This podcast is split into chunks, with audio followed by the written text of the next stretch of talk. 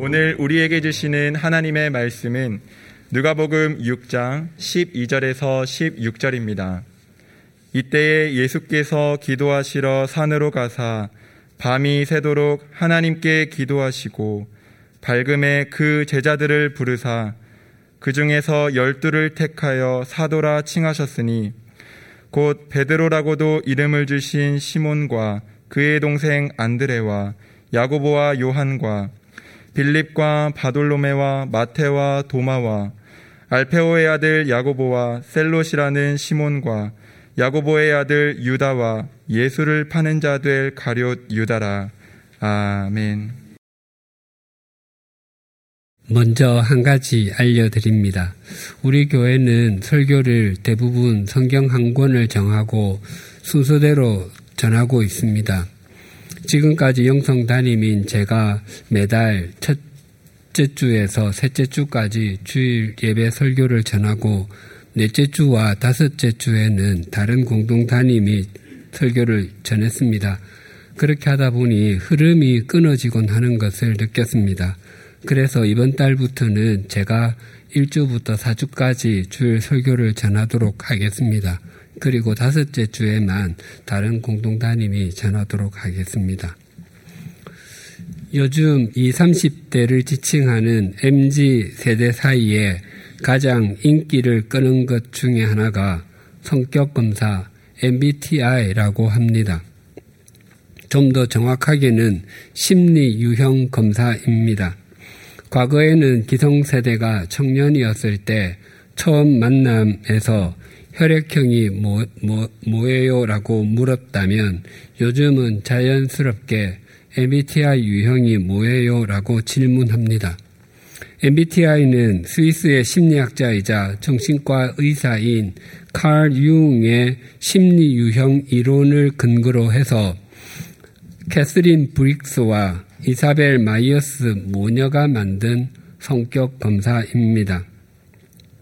한 사람의 에너지의 방향이 어디로 향하는지, 사물을 어떻게 인식하는지, 판단이나 결정을 어떻게 하는지, 외부 세계에 대처하는 생활 양식이 어떠한지에 따라서 사람의 성격 유형을 16가지로 분류했습니다. 손에 펜을 들고 글씨를 쓸 때 대부분의 사람은 오른손으로 쓰는 것을 편안해 할 것입니다. 그런데 만약 왼손으로 글을 쓰라고 하면 굉장히 어색해 할 것입니다. 물론 평소에 왼손으로 글씨를 쓰는 사람은 오른손으로 쓰는 것이 굉장히 어색할 것입니다. 또한 손가락 깍지를 낄 때 어떤 사람은 오른손 엄지가 위로 올라올 것이고 또 어떤 사람은 왼손 엄지가 위로 올라올 것입니다. 그런데 만약 반대로 깍지를 끼면 어색함을 느끼게 될 것입니다. 이처럼 사람의 행동도 평소 일상적인 행동에는 편안함을 느끼지만 일상적이지 않은 행동은 어색함을 느낍니다. 이와 마찬가지로 사람의 성격에도 어떤 행동은 편안함을 느끼지만 그렇지 못한 행동에는 어색함을 느끼게 됩니다. 물론 편안함은 옳은 것이고 어색함이 그런 것은 결코 아닙니다. 이것이 MZ 세대에게 인기를 끄는 이유는 그 검사와 결과를 객관적으로 이해할 수 있고 또 그것을 이해하기가 그렇게 어렵지 않으며 상대의 성격 유형을 알면 그 특성을 알기에 인간관계를 좀 더 쉽게 맺을 수 있다고 생각하기 때문일 것입니다. 그래서 입사 지원할 때 자기 성격 유형을 기록하기도 합니다. 또한 회사에서도 채용 기준으로 삼기도 합니다. 회사에서 선호하는 성격 유형을 명시하기도 하고 반대로 지원할 수 없는 성격 유형을 명시하기도 합니다. 그러나 이것은 결코 바람직하지 않습니다. 제가 처음 이 MBTI를 접한 것은 1990년대 중후반 교회에서였습니다. 그리고 스위스 제네바에서 사역을 마치고 귀국한 2007년에 한국 MBTI 연구소를 찾아 전체 과정의 3분의 1 정도를 들었습니다. 그리고 7년 후인 2014년 안식월에 앞에서 들었던 것과 좀 겹쳐서 3분의 1 정도를 더 들었습니다. 그리고 또 7년 후인 2021년 작년 안식월 때 앞에서 들었던 것과 겹쳐서 나머지 3분의 1까지 들어 전체 과정을 마쳤습니다. 제가 1992년부터 목회자로 사역한 일에 제가 가장 크게 깨달은 것 중에 하나는 세상에 똑같은 사람은 한 명도 없다입니다. 그것은 하나님께서 사람을 다르게 지으셨기 때문입니다. MBTI 강좌에 참여하면서도 동일하게 느꼈습니다.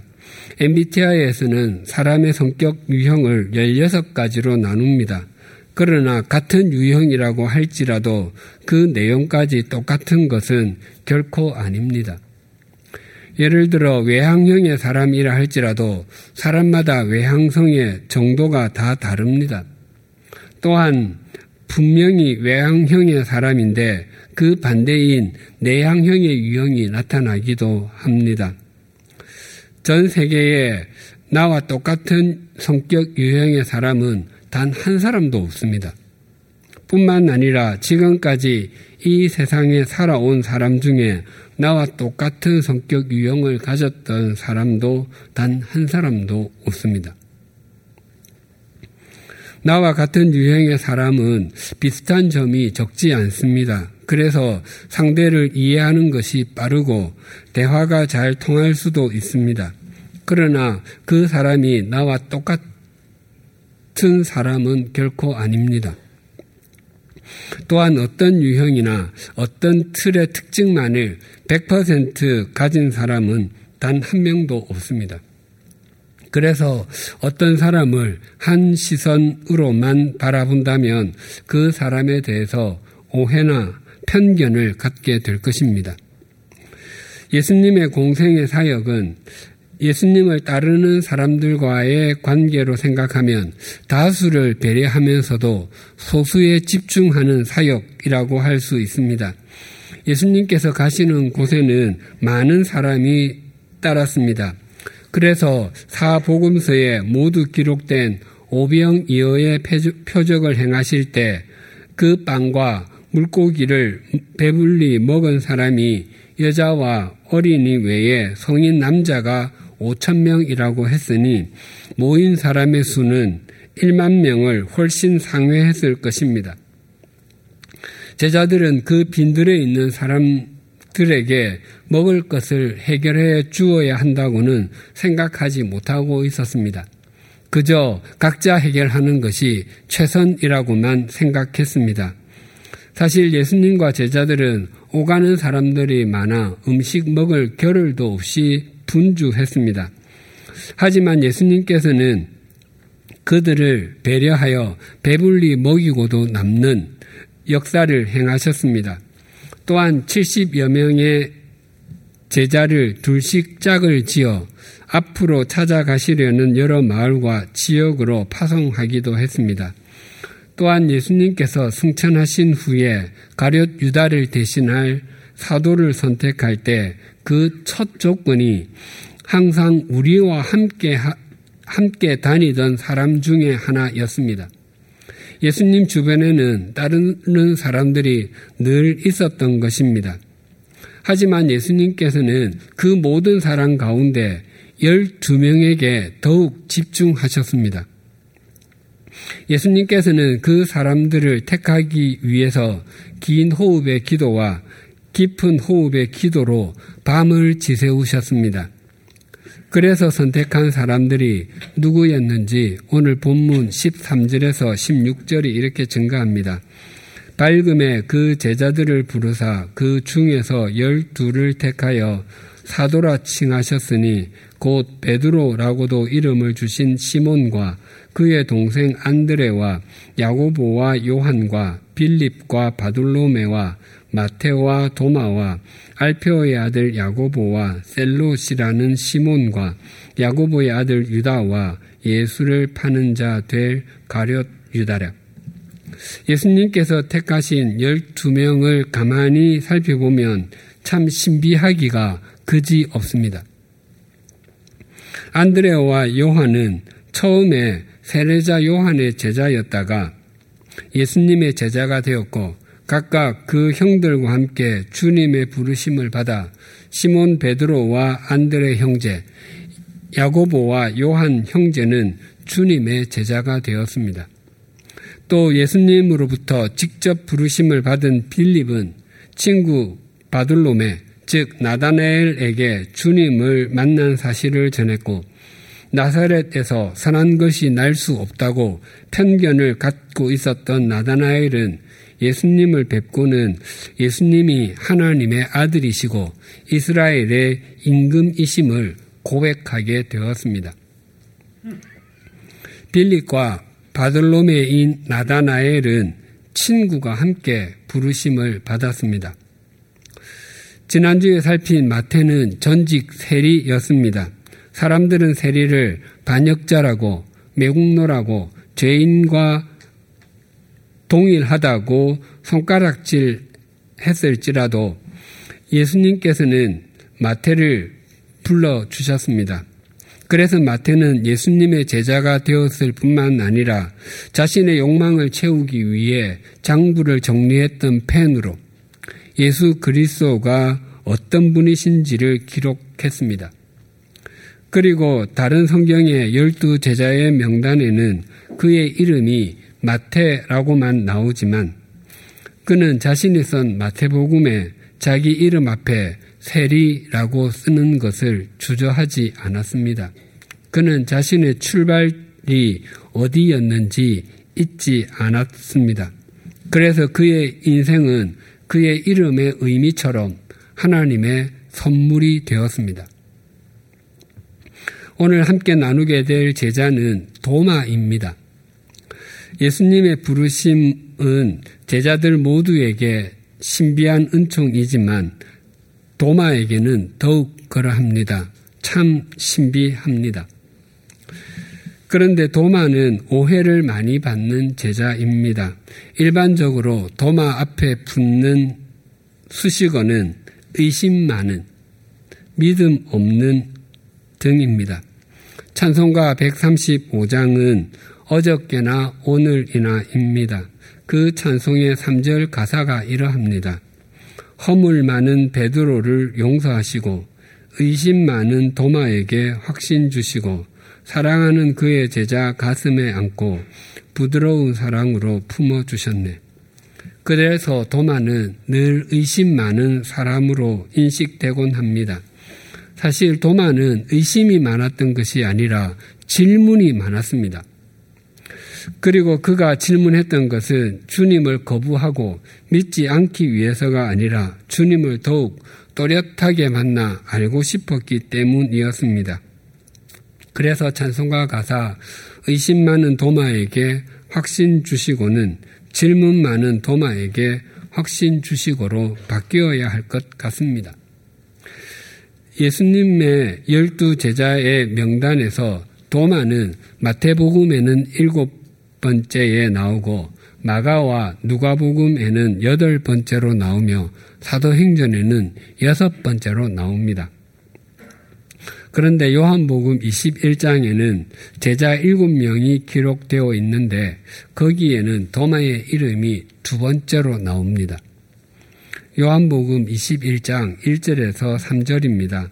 그 후에 예수께서 디베레아 호수에서 또 제자들에게 자기를 나타내셨으니 나타내신 일은 이러하니라. 시몬 베드로와 디두모라 하는 도마와 갈릴리 가나 사람 나다나엘과 세베대의 아들들과 또 다른 제자 둘이 함께 있더니 시몬 베드로가 나는 물고기 잡으러 가노라 하니 그들이 우리도 함께 가겠다 하고 나가서 배에 올랐으나 그날 밤에 아무것도 잡지 못하였더니 예수님께서 부활하신 후에 제자들에게 두 번이나 나타나셨음에도 제자들은 자신들이 그렸던 그리스도의 모습과 예수 그리스도의 실제 모습이 달랐다는 이유로 깊은 실망감에 빠져 있었습니다.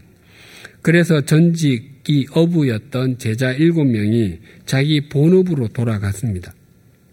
그들의 이름을 보면 시몬 베드로와 도마, 나다나엘 그리고 세베대의 아들들 즉 야고보와 요한입니다. 그리고 제자 둘은 베드로의 동생 안드레와 나다나엘의 친구 빌립이었을 것으로 봅니다. 중요한 것은 도마의 이름이 베드로 다음에 나온다는 것입니다. 세베대의 두 아들들, 즉 야고보와 요한보다도 먼저 나옵니다. 누가복음에 나오는 열두 제자의 이름은 여덟 번째에 있는 도마를 기점으로 해서 또렷한 차이가 있습니다. 도마보다 앞서 있는 사람들은 성경에 예수님께서 그들을 제자로 부르시는 장면이 나오지만 도마 뒤에 나오는 사람들은 제자로 부르시는 장면이 없습니다. 즉, 그들은 어떤 경위로 예수님의 제자가 되었는지 알지 못합니다. 그러나 중요한 것은 그들 모두가 주님의 제자라는 것입니다. 또 안드레와 빌립, 바돌로메, 즉 나다나엘과 더불어 도마의 공통점은 공간복음, 마태, 마가, 누가복음에는 그들의 이름만 나타날 뿐이고 그 행적에 대해서는 요한복음에만 나타난다는 것입니다. 도마의 에피소드는 요한복음에만 세, 세 개가 있습니다. 도마의 첫 이야기는 요한복음 11장에 등장합니다. 예수님께서는 유대 베, 예루살렘 옆 베다니에 살던 마르다와 마리아의 오빠인 나사로가 병들어 죽게 되었다는 소식을 들었습니다.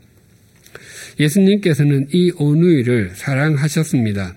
게다가 마리아는 예수님의 발에 향유도 붓고 자기 머리카락으로 예수님의 발을 닦았던 여인이었습니다. 그런데도 예수님께서는 소식을 들으시고도 왠지 곧바로 배단위로 향하지 않으셨습니다. 예수님께서는 계시던 곳에 이틀을 더 머무신 후에 나사로가 사는 유대 지방으로 가자고 말씀하셨습니다. 그랬더니 제자들이 만류했습니다. 이때는 예수님께서 공생의 사역을 6개월 정도 남았을 때였기 때문에 유대인들의 반대가 극심할 때였습니다. 뿐만 아니라 제자들은 불과 얼마 전에도 유대인들이 예수님을 돌로 치료했던 사실도 떠올렸습니다. 그래서 제자들이 말렸던 것입니다. 게다가 이틀을 지체하는 동안에 나사로가 죽었습니다. 그럼에도 예수님께서 굳이 가시겠다고 하시니까 제자들이 당황했던 것입니다. 그때 도마가 다른 제자들에게 이렇게 말했습니다. 요한복음 11장 16절입니다. 디두모라고도 하는 도마가 다른 제자들에게 말하되 우리도 주와 함께 죽으러 가자 하니라. 예수님의 제자 중에는 성격이 급한 사람이 여럿 있었습니다. 베드로가 늘 앞장서서 행동했고 야고보와 요한 형제는 얼마나 말과 행동이 격하고 급했으면 그들의 별명이 우레의 아들이었습니다. 이 세 사람 중에 한 명이 이 말을 해야 할 것 같습니다. 그렇지 않으면 셀롯, 즉 열심 당원이었던 시몬이 해야 할 것만 같습니다. 그런데 이런 말을 전혀 하지 않을 것 같은 도마가 이 말을 했습니다. 평소 조용하고 차분한 성격을 갖고 있다고 해서 항상 그런 면만 있는 것은 결코 아닙니다. 사람에게는 한 가지 면만 있지 않습니다. 외향형의 성격이라고 해서 100% 외향적인 모습만 나타내는 것은 아닙니다. 또한 내향형의 성격이라고 해서 100% 내향형의 모습만 나타내는 것도 아닙니다. 그 반대편의 모습도 어느 정도는 조금씩 어느 정도씩은 다 갖고 있습니다. 설령 베드로나 야고보와 요한 형제가 이 말을 했다면 과장의 표현일 수 있어도 도마는 실제로 목숨을 걸어야 되겠다고 생각하고 이 말을 한 것입니다. 도마의 두 번째 이야기는 요한복음 14장에 등장합니다. 요한복음 14장 1절에서 4절입니다. 너희는 마음에 근심하지 말라. 하나님을 믿으니 또 나를 믿으라. 내 아버지 집에 거할 곳이 많도다. 그렇지 않으면 너희에게 일렀으리라. 내가 너희를 위하여 거처를 예비하러 가노니 가서 너희를 위하여 거처를 예비하면 내가 다시 와서 너희를 내게로 영접하여 나 있는 곳에 너희도 있게 하리, 하리라. 내가 어디로 가는지 그 길을 너희가 아느니라. 예수님께서는 이 땅에 이 땅을 떠날 때가 얼마 남지 않은 것을 아시고 제자들에게 고별 설교를 하셨습니다. 요한복음 13장에서 16장까지가 예수님의 고별 설교입니다. 예수님께서는 당신이 떠나시면 우왕좌왕할 할 제자들을 걱정하셨는지 먼저 걱정하지 말고 하나님을 믿듯이 나를 믿으라고 말씀하신 후에 당신이 가시는 것은 처소를 예배하러 가시는 것임을 가장 진지하게 말씀하셨습니다. 그것은 비록 이 땅에서는 예수님과 제자들이 헤어질지라도 하나님 나라의 거처에서 다시 만나게 될 것을 확인시켜 주심으로 그들에게 소망과 위로를 주시는 것입니다. 또한 결코 영원하지 못할 이 세상에 소망을 두지 말고 영원한 하늘에 소망을 두게 하시는 것입니다. 이때 도마는 사오정같이 엉뚱하게 생각하고 있었습니다. 예수님께서는 하나님 나라의 거처에 대해서 말씀하시는데 그는 예수님께서 떠나신다는 사실만 크게 듣고 거기에만 머물러 있었습니다. 그래서 도마는 예수님께 불쑥 이렇게 질문했습니다. 요한복음 14장 5절입니다. 도마가 이르되 주여 주께서 어디로 가시는지 우리가 알지 못하거늘 그 길을 어찌 알겠사옵나이까. 도마의 이 말의 의미는 우리는 주님께서 가신다고 하는 아버지의 집도 모르겠고 가는 길도 모르겠습니다. 그러니 우리를 떠나가지 마십시오라는 뜻입니다. 좀 더 적나라하게 말씀드리면 아버지의 집은 속초에 있습니까? 해남에 있습니까? 아니면 포항에 있습니까? 그것도 아니면 제주도에 있습니까? 그리고 거리로 가는 길은 고속도로입니까? 국도입니까? 만약 고속도로라고 한다면 경, 경부선을 타야 합니까? 호남선을 타야 합니까? 라고 묻는 것과 같습니다. 예수, 도마는 예수님께서 말씀하신 길을 문자 그대로 도로로 받아들인 것입니다. 도마의 이 질문이 좀 어리석게 들리고 황당하게 들립니다. 하지만 도마의 이 질문 때문에 거기에 앉아 있던 다른 제자들과 우리는 예수님의 위대한 말씀을 듣게 됩니다. 요한복음 14장 6절입니다. 예수께서 이르시되 내가 곧 길이요 진리요 생명이니 나로 말미암지 않고는 아버지께로 올 자가 없느니라. 이 말씀은 우리 그리스도인들에게 굉장히 익숙하고 잘 암송하는 구절 중의 하나입니다. 이 말씀이 중요한 것은 다른 사람이 예수님에 대해서 평가한 것이 아니라 예수님의 자기 선언이기 때문입니다. 예수님께서는 길, 진리, 생명을 당신의 인격과 결부해서 말씀하십니다. 예수님께서는 이와 같은 말씀을 여러 번 하셨습니다. 예를 들면 나는 생명의 떡, 즉 빵이다. 나는 세상의 빛이다. 나는 선한 목자다 등입니다. 예수님께서는 빵을 가지고 오셔서 나누어 주시는 분이 아니라 예수님 자신이 빵이시고 예수님께서 우리에게 기름을 나누어 주시고 불을 붙여 주시는 분이 아니라 자신이 빛이라고 말씀하십니다. 또한 영원한 생명으로 인도하는 선한 목자는 예수님이 유일하다고 하십니다.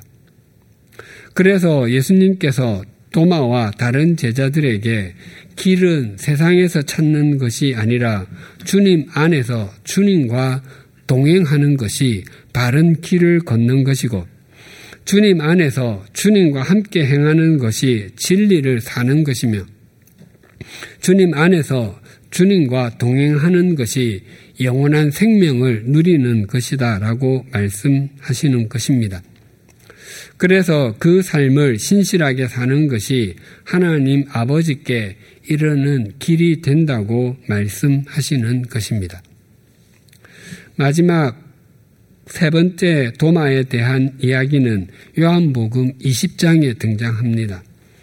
예수님께서는 말씀하신 대로 부활하셨음에도 제자들은 주님과 최후의 만찬을 가지, 가졌던 다락방에서 문을 걸어, 걸어 잠그고 숨어 있었습니다. 유대인들이 두려웠기 때문이었습니다. 그런데 제자 중 그 누구도 문을 열어주지 않았음에도 예수님께서는 그들 한가운데 서셔서 평강이 너희에게 있을지어다라고 말씀하시며 십자가에 달리셨던 흔적인 손과 옆구리를 보여주셨습니다. 부활한 주님을 보고 제자들이 기뻐했던 것은 말할 필요도 없고 예수님께서는 제자들에게 그들의 사명을 새롭게 고치해 주셨습니다. 그런데 아쉽게도 그 자리에 도마는 없었습니다. 도마는 예수님께서 부활하셔서 그곳에 오시리라고는 생각도 못했음은 물론이고 도마의 성격으로 보아서 예수님 죽음 이후에 의기소침해져서 혼자 어디엔가 숨어 있었을 것입니다. 후에 도마는 다른 제자들로부터 부활하신 예수님의 목격담을 듣게 되었습니다. 그러나 도마는 믿을 수가 없었습니다. 한두 사람의 증언이 아니라 열 명 모두가 똑같이 말하는데도 도마는 믿을 수가 없었습니다. 그래서 도마는 예수님을 단지 보는 것 정도가 아니라 그 못자국에 손을 넣어보지 않고 옆구리에 손을 넣어보지 않고는 믿지 못하겠다고 말했습니다. 도마가 단지 예수님의 부활을 의심했기 때문에 이렇게 말한 것이 아닙니다. 어떤 과학적인 설명이나 철학적인 논리로 확신을 받아 갖고 싶지 않았고 또 다른 사람의 설명이 자신 자신이 체, 자신의 체험으로 받아들이고 싶지도 않았기에 자신도 갈릴리 갈보리에서 죽으시고 부활하신 주님을 직접 확인해 보고 싶었던 것입니다. 다른 제자들에게 나타나 주셨다면 자신에게도 나타나 주시기를 강하게 소망하는 것입니다. 그 후에 8일 만에 예수님께서 제자들에게 다시 나타나셔서 도마에게 이렇게 말씀하셨습니다. 요한복음 20장 26절과 27절입니다. 여드레를 지나서 제자들이 다시 집 안에 있을 때에 도마도 함께 있고 문들이 닫혔는데 예수께서 오사 가운데 서서 이르시되 너희에게 평강이 있을지어다 하시고 도마에게 이르시되 내 손가락을 이리 내밀어 내 손을 보고 내 손을 내밀어 내 옆구리에 넣어보라 그리하여 믿음 없는 자가 되지 말고 믿는 자가 되라 예수님은 일주일 전에 도마가 다른 제자들에게 했던 말을 모두 알고 계셨습니다. 주님은 우리의 어제도 알고 계시고 우리의 오늘도 보고 계시며 우리가 하는 말을 듣고 계십니다. 여기에서 도마가 깨어졌습니다. 예수님의 말씀에 도마는 이렇게 고백했습니다. 요한복음 20장 28절입니다. 도마가 대답하여 이르되 나의 주님이시요 나의 하나님이십니다. 이것은 도마의 짧은 고백이지만 그 무엇보다도 강한 고백이고 귀한 고백입니다. 신약 성경에 나오는 고백 가운데 예수님을 하나님이라고 고백하는 유일한 고백입니다. 그리고 우리 성경에는 이것이 서술형으로 번역되어 있지만 헬라어 성경에는 감탄형으로 기록되어 있습니다. 그래서 좀 더 정확하게 번역하면 이렇습니다. 아, 나의 주님, 나의 하나님. 도마는 새삼스럽게 예수님의 못자국을 만져보고 옆구리에 손을 넣어볼 필요가 전혀 없었습니다. 예수님께서 지니고 계신 고난의 흔적보다 더 분명한 부활의 증거는 없었기 때문입니다. 교우님들은 어떤 신앙 고백을 갖고 있습니까? 저는 사도신경과 함께 도마의 이 말을 제 신앙 고백으로 받아들이고 있습니다. 주님이 나의 주인, 주님, 주인이시라고 하는 것은 저는 종이라는 뜻입니다. 종은 자기 생각과 계획에 따라 사는 존재가 아니라 주인의 생각과 뜻을 따르는 존재입니다. 정말 그렇게 살고 싶습니다. 또한 나의 하나님에서 하나님은 창조자의 의미로 고백합니다. 어떤 물건이든 만든 사람이 그것을 가장 잘 알듯이 하나님은 저를 창조하신 분이시기에 저를 가장 잘 알고 계시고 하나님의 생각과 하나님의 길은 제 생각과 제 길보다 더 높기에 저를 가장 잘 인도해 주신다고 고백하는 것입니다.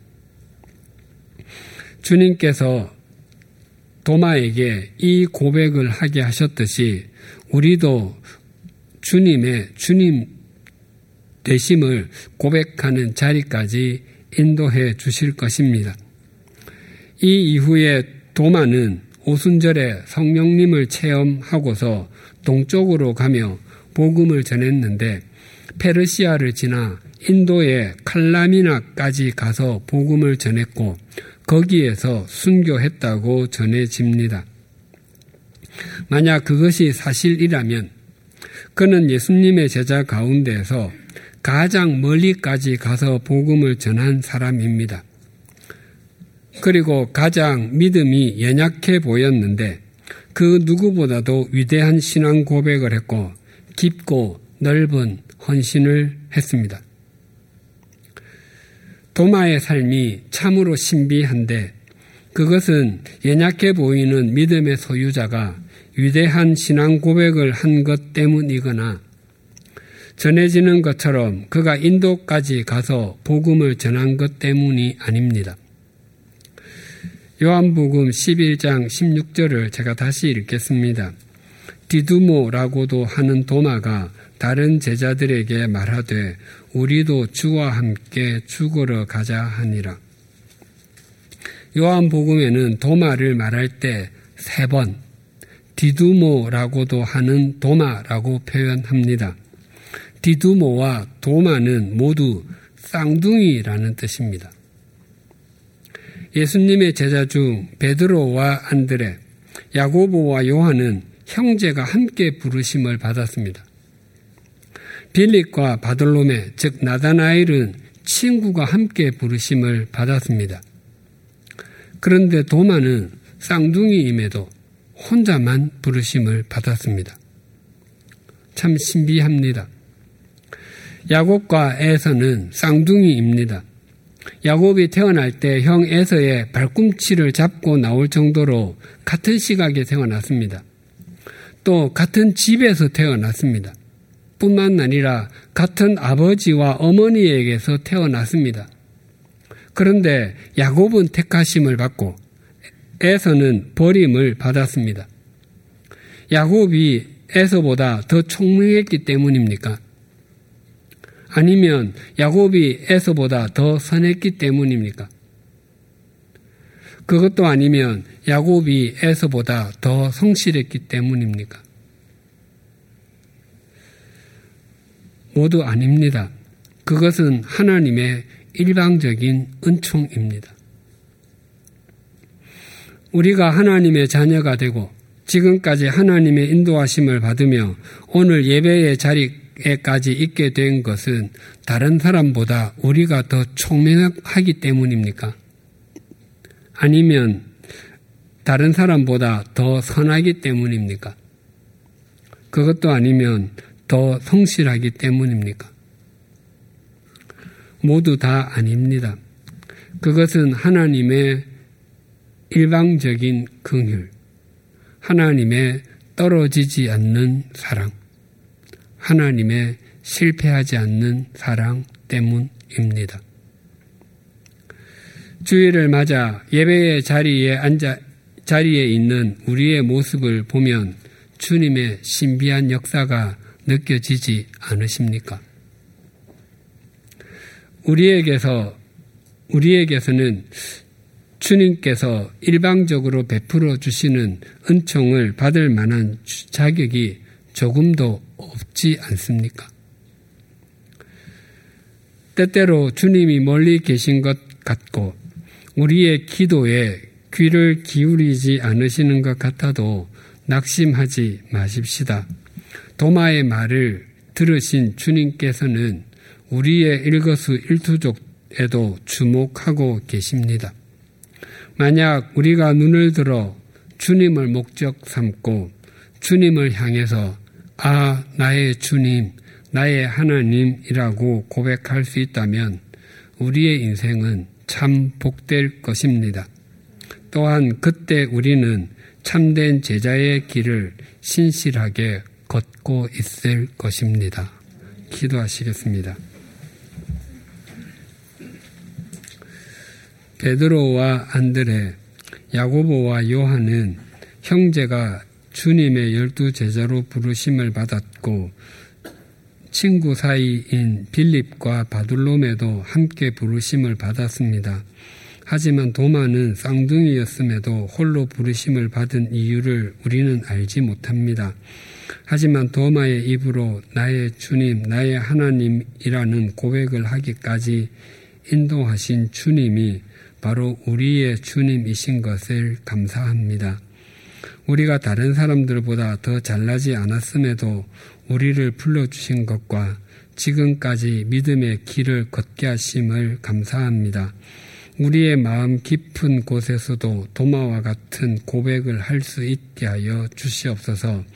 그 고백이 단지 우리의 입술만의 고백이 아니라 우리의 온 믿음과 온 삶의 고백이 되게 하여 주시옵소서.